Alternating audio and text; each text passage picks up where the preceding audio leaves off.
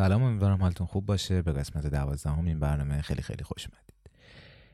این قسمت راجع به دو تا از ابزارهای خیلی خیلی مهم واسه درس خوندن صحبت می‌کنیم. چیزی که برای تمام افرادی که دارن درس می‌خونند لازمه. مهم نیستش که رشتهتون انسانی تجربیه یا تو دانشگاه هستین یا تو مقطع ارشد هستین یا هر حالت دیگه این دو ابزار جوری طراحی شدند که به مغز کمک کنند برای اینکه درس رو توی حافظه دراز مدتش جای بده و برای جلوگیری از فراموش شدن و برای جلوگیری از یه سری اطلاف وقت هستش. این دو ابزار خلاصه نویسی کردن و مرور کردن هستش. از اونجا که دوتاش رو نمیشه توی قسمت کامل توضیح داد چون هر کدوم یه عالم دیتیل داره توی این قسمت سعی می‌کنیم راجع به مرور کردن اینکه چرا لازمه که مرور انجام بدیم اینکه ذهن انسان چجوری عمل می‌کنه چجوری فرام... روند فراموشی چجوری هستش و در نهایت اینکه چجوری فواصل مرورمون رو بچینیم که نه زیادی اطلاف وقت داشته باشیم و نه فراموش کنیم چیزی رو. به همراه حالا تجربیات شخصی خود من تو درس خوندن.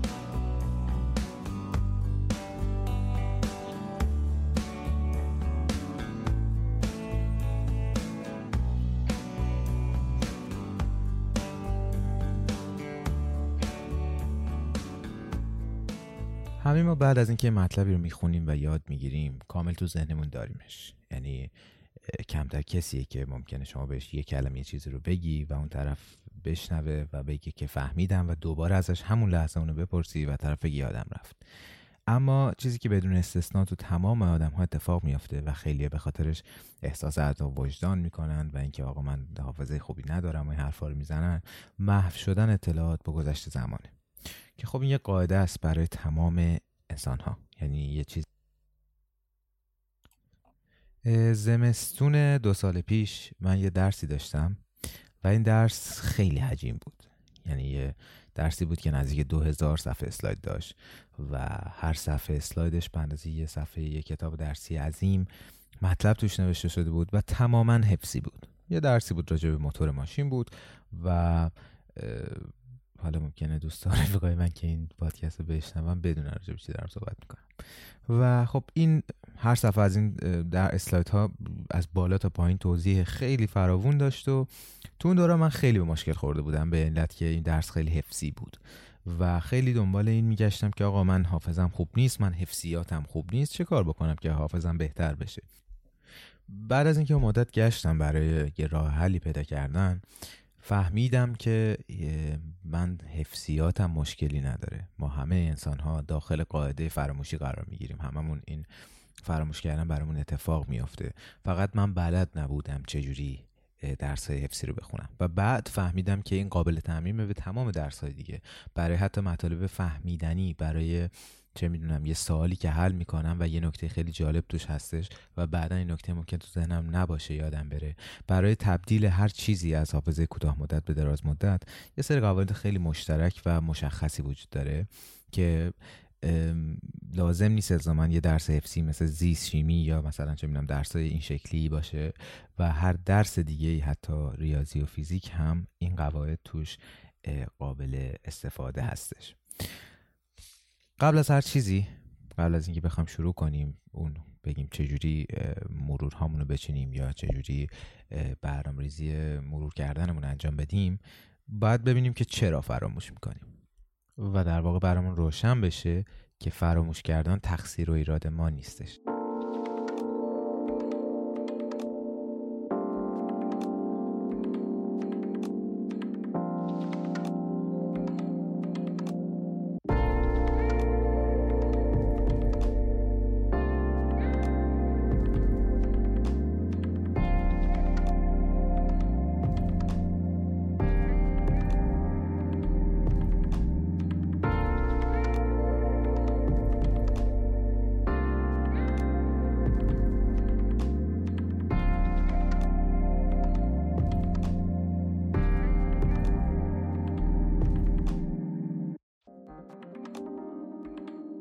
علت فراموش کردن خیلی ساده است. فضا توی ذهن محدوده و برای ایجاد فضا باید اطلاعات کم اهمیت تر پاک بشه. چیزی که ممکن تو کامپیوتر و هر چیز دیگه هم تجربه داشته باشیم. یه هارد دیسک وقتی می‌خریم یا هر چیزی. اما چیزی که بعدها پیدا شد و این پیدا کرد و جالب بود خیلی اینه که فراموش کردن یه پروسه ارادی مغز هستش و در واقع خطا نیست. در واقع یه کاری که مغز خودش انجام میده و عمدن انجام میده. فراموش می‌کنیم تا به یاد داشته باشیم. در واقع یه سری اطلاعات بیارزش رو دور میریزیم یا اطلاعاتی که اذیتمون می‌کنه یا هر چیزی خاطرات بدینا به جاش اطلاعات مفیدتر رو براش جا داشته باشیم. اما اینکه این اطلاعات مفید توسط مغز چجوری انتخاب میشه؟ چجوری تشخیص داده میشه که آقا این مفیده و مثلا به درد ما می‌خوره؟ یا این بیارزشه انتخابش توسط مغزه. ولی ما می‌تونیم با یه سری پروسه ها به مغز بفهمونیم که آقا این چیز با اهمیته اینو دور نریز. خب یه تجربه هممون دیدیم. تو بازی که خیلی خیلی خیلی زیاد داریم درس می‌خونیم. یه مبحث خاصی توی بحثی رو درسی رو داریم می‌خونیم. و یه حجم خیلی زیادی اطلاعات رو نزدیک های امتحان ها معمولا برای بچه اتفاق میفته یه سری حجم خیلی زیادی اطلاعات رو داریم تو ذهن ذهنمون وارد می‌کنیم. همراه درس خوندن. یهو می‌بینیم یه جا داریم صحبت می‌کنیم. یهو نام یه فوتبالیستی. یا یه کارگردانی یه بازیگری یه چیز بدیهی که همیشه تو ذهنمون بوده یهو به ذهنمون نمی‌رسه. قفل می‌کنیم هی فکر می‌کنیم بابا فلانی دیگه خیلی مشخص و ولی به ذهنمون نمی‌رسه. و تو اون لحظه طرف یا باید بگی که آقا فلانی رو میگی؟ یا تو باید بری تو گوگل search کنی یادت بیاد که اسم یارو چی بود. و می‌بینی تو اون لحظه ذهن کامل بلک اوت میشه و اون چیز رو توی دم دستش نداره که به یاد بیاره. اما خب این یه حاصل یه پروسه ای هستش که مغز انجام میده تا اطلاعات جدید رو جا بده و اون اطلاعاتی که قبلا خیلی وقت ازش استفاده نکرده یعنی ما در واقع اسم اون بازیگر رو مدت هاست تو سرمون داریم ولی مدت ها بوده که استفاده نکردیم. یه هم می‌بینی وقتی می‌خوای بیاریش به قول من ریترایوش کنی می‌خوای بیاریش از کلت بیرون گیر می‌کنی. به این علته که این رو مغز گذاشته تو لایه های عقبترش و در واقع اون اطلاعات جدیدتر رو داره هی سعی می‌کنه تو خودش جذب کنه و نگه بداره. اما ربط این قضیه به داستان ما چیه؟ اونم اینه که یعنی چه درسی میشه ازش گرفت؟ اینکه آقا ما چون خیلی وقت بوده که اسم اون فرد رو استفاده نکردیم خیلی وقت بود که مرورش نکرده بودیم با اینکه همیشه تو ذهنمون بوده ولی رفته تو لایه هایی که خیلی سخت استفاده کردن ازش. و همین قاعده رو میشه تعمیم داد برای اینکه شما مطلب جدید رو به مغزت بفهمونی که آقا این مهمه اینو فراموش نکن. این یه چرت پرتی که من در اثر مثلا راه رفتن تو خیابون شنیده باشم نیستش. این مطلبی که من می‌خوام که نگهش دارم.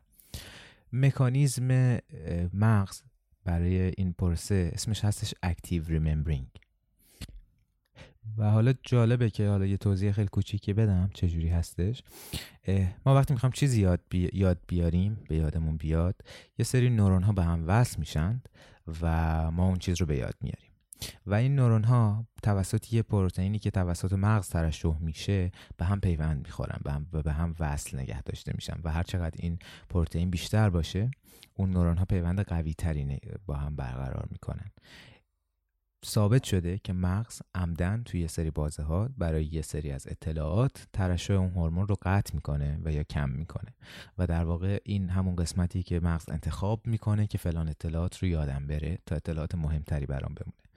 خب خیلی لازمه. این یه چیز برای بقاست. مکانیزم دفاعی هستش. به خاطر اینکه خب اگر این نبود خیلی از خاطرات وحشتناکی که برامون اتفاق میافته از دست دادن عزیزامون یا حوادثی که برامون رخ میده یا چیزهایی که واقعا نمی‌تونیم تحمل کنیم که بخوایم هر روز و روز هی تو ذهنمون باشه رو میبرشون به یه لایه های خیلی عقبی که به محض اینکه مثلا راجع به ماشین صحبت میشه سری ذهن تو یادآوری این قضیه نباشه که آقا یادت تصادف کردی تو ماشین فلان شد. و اطلاعات بی ارزش رو هم به همین مکانیزم ذهن از خودش دور می‌کنه و خودش رو جادا جا نگه میداره برای خودش برای اطلاعات جدید و مفید. اما اون چیزی که برای بحث ما لازم هستش نموداری هستش که توسط آقای هرمن ابینگ هاوس دانشمند آلمانی ارائه شد و من اینو تو پادکست توی کاور همین پادکست قرارش دادم که روی محور عمودی این نمودار یه نمودار دو بودی هستش در, در محور عمودیش اطلاعاتی که یاد گرفتیم اون چیزی که خوندیم هستش و محور افقی زمان رو نشون میده و اینکه چقدر اطلاعات در صورتی که مرور نشن چه مدت تو ذهن ما باقی میمونن.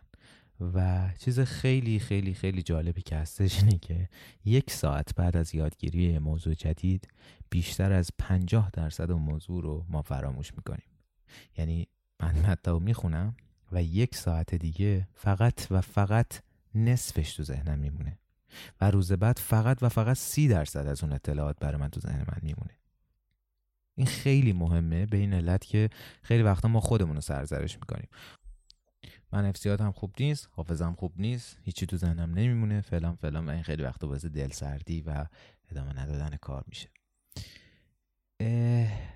اما برگردیم به بحث. اونم این که پس گفتیم اگر که ما تا روز بعد مرور نکنیم فقط و فقط سی درصد مطلب تو ذهنمون میمونه. و این یعنی اینکه ما مجبوریم هفتاد درصد رو مثل دفعه اول بخونیم و این خیلی سخته. باعث دلسردی میشه. باعث میشه که شما بعد از این مدتی برمیگردی اون بحثی که قبلا خوندی رو مرور کنی این هیچ یادت نیست. و میگه بابا این چه وضعی شد؟ دوباره بعد از اول بخونم. و خسته کننده است این پروسه. صادقانه حقم داره طرف. آقا من دوباره از اول بشنم بحثی که یه بار کامل خونده و بخونم. و می‌رسیم به این سوال که چجوری همه چیز یادمون بمونه. تکنیکی هست به نام Spaced Repetition تکرار با فواصل.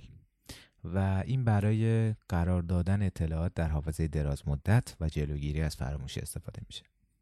نکته اول زمانی که برای اولین بار چیز رو می‌خونیم. چون ذهن تازه داره سعی می‌کنه که سر در بیاره چی به چیه. آقا این اصلا بحث چی بود؟ قضیه چی بود؟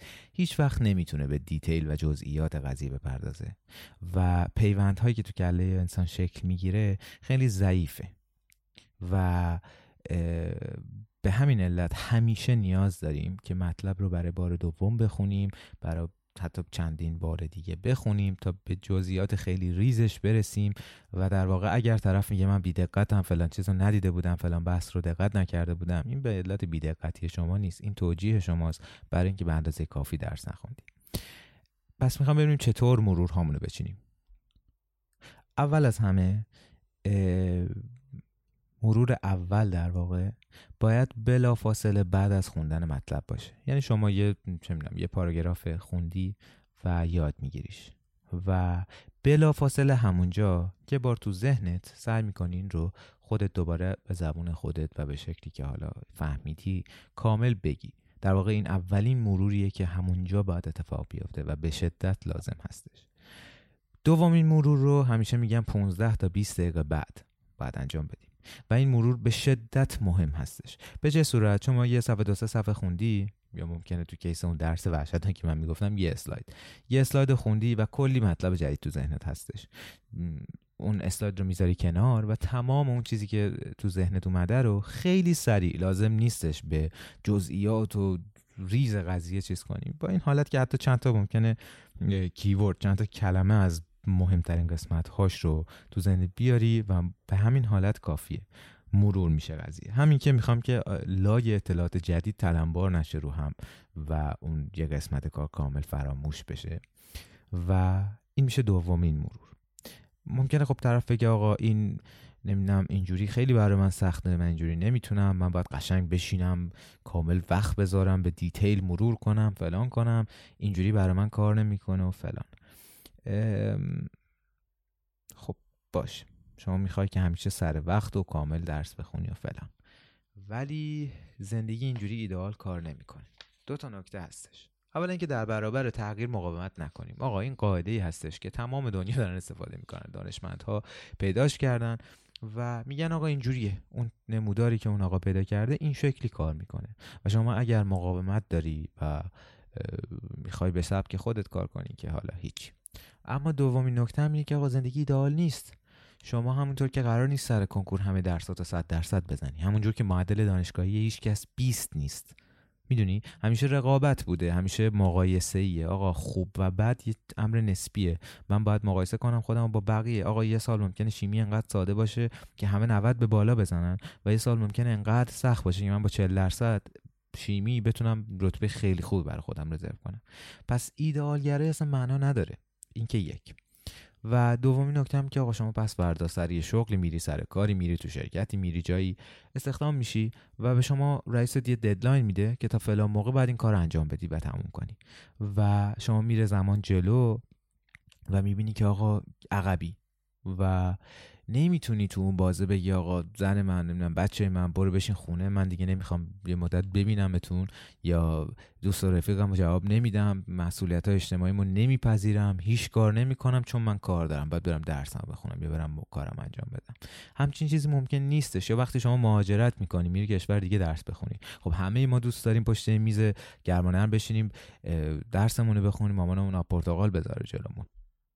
ولی خب اینجوری نیستش. در واقع هیچ وقت اینجوری نبوده. گفتم بارها که وقتی شما مهاجرت می‌کنی مجبوری که نمی‌دونم آشپزی کنی مجبوری لباسات پنج بشوری مجبوری که خونه رو تمیز کنی. و در واقع حرفم اینه که اون کسی که میگه آقا نه من اینجوری نمی‌تونم وسط درس خوندن مثلا بشینم یه یه تیکه قبل و مرور کنم من باید بشینم سر وقت قشنگ با حوصله مثلا. این حرفای سطح قازه به علت که هیچ وقت اون وقت خوب فلان نمیاد و شما یادت میره تمام مطلب رو و مجبوری که بعدا دوباره بشینی انگار برای اولین بار داری می‌خونی اونقدر وقت بذاری. اما بگذاریم می‌رسیم به پارت سوم به قسمت سومین مرور و اونم یک روز بعد از اون بحث درسی که خوندیم. در واقع اول صبح هر روز اول صبحی که ما میریم درس بخونیم همون اولین شیفت درسی که داریم قبل از اینکه درس های اون روز جدید رو بخونیم و کلی مطلب دیگه بیاد بره روی اون قبلی که دیروز خوندیم یه شیفت یک ساعته تا یک ساعت و نیمه بستگی به حجم مطلبی که روز قبل خوندیم می‌ذاریم برای مرور. و تو تمام اون تایم سعی می‌کنیم تمام مطالب که دیروز خوندیم رو از روی خلاصه هاش از روی متنی که نوشتیم از روی بخش ها بالا بعض جاها به دیتیل بیشتر بعضی جاها رو مثلا کمی سرسری تر که چون می‌دونیم که اینا راحت تر و تو ذهنم بهتر نشسته و هر کسی خودش قواعد خودش رو بهتر می‌دونه. اون قسمت ها رو مرور می‌کنیم و تموم. این شیفت یک ساعت و نیمه رو اول صبح یک ساعت و نیم من ترجیحا می‌ذارم. حالا بعضی ممکنه یه ساعت کافیشون باشه. واسه خودمون میبندیم که مرورا رو انجام بدیم. خیلی باز ممکنه بگن آقا اینجوری زیاد و من انقدر اگه وقت بذارم برای مرور کردن یک ساعت و نیم بخوام تو روز مرور کنم پس که مطالب جدید بخونم چیزی نمی‌رسه که درسی نمی‌رسه بخونم و فلان اینا. باز دوباره این هم بهونه است.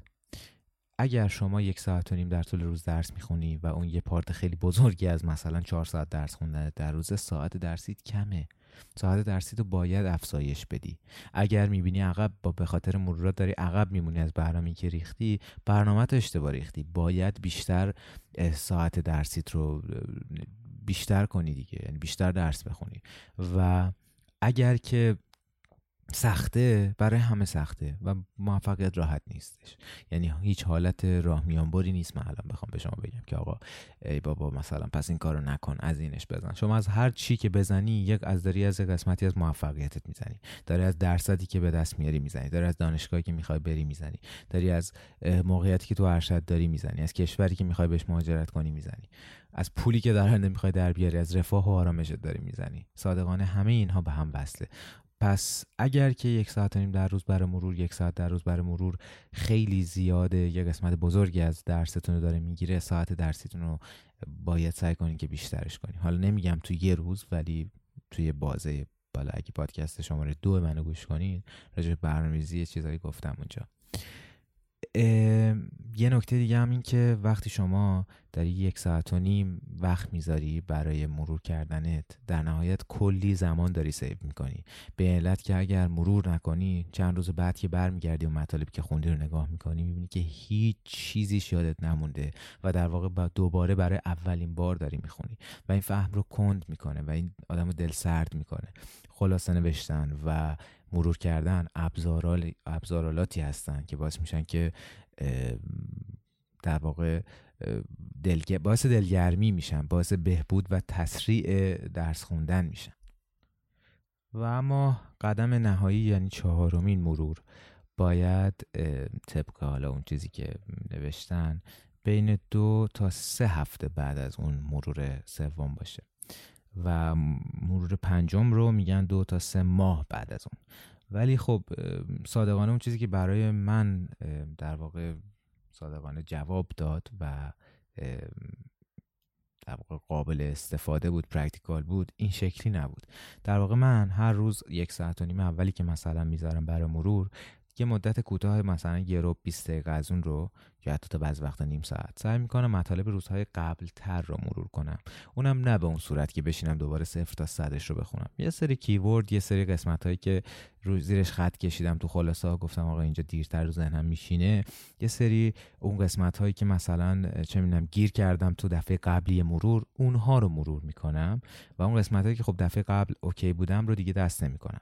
و بعد مثلا تو جلسه روز بعدش مثلا دوباره اون قسمت که روز قبل نخوندم رو مرور می‌کنم. یعنی در واقع یه جوری که هی هر دو سه روز هی اون مطالب قبلی رو که نگاهی بهش میندازم. شاید واقعا اون یه رو 20 دقیقه در طول روز به چشم نیاد ولی بی نهایت اثر داره و باعث میشه که مثلا میگم یه درس های غیر ممکنی که هیچ وقت کسی فکر نمی‌کنه بتونه ازش نمره خوب بگیره رو با نمره خیلی خیلی خوب پاس کنیم.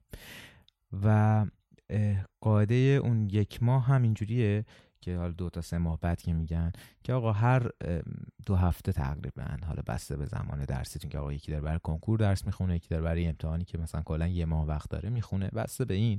بعد از یه چند روز درس خوندن یه درصدی از درس خوندن که گذشت یک روز رو اگر وقتتون می‌کشه اگر نه یه نصف روز رو اگر نه چند ساعت رو کامل بذارین برای مرور کردن از صفر تا صد قضیه. به خاطر اینکه حتی خیلی از چیزهایی که مثلا ما خوندیم و میگیم آقا اینا که من یاد دارم مثلا تو مرورهام ازش رد میشم بعد از یه مدتی فراموش میشن. و تو اون مرور کلی ها تو اون روزی که می‌ذاریم که تماما همه چیز رو مرور کنیم می‌تونیم به اونها هم بپردازیم و باعث میشه که از ذهنمون پاک نشه.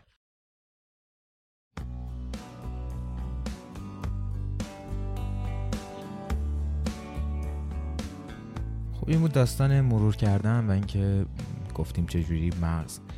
کار می‌کنه چجوری فراموش نکنیم و اینا. ولی در کنار این مرور کردن به یک ابزاری نیاز داریم به نام خلاصه نویسی. یعنی تمام این پروسه مرور کردن زمانی معنا پیدا می‌کنه زمانی می‌تونیم انجامش بدیم که خلاصه خوبی داشته باشیم. و به نظر من خلاصه هر کسی برای خودش میلیاردها میارزه ولی خلاصه هیچ کسی یک قرون واسه کس دیگه ای نمیارزه. چون وقتی شما خودت میشین و کامل می‌نویسی خلاصه ها رو اصلا وارد دنیای دیگه ای میشین و هر خلاصه هر کسی باید به زبان خودش به فهم خودش باشه.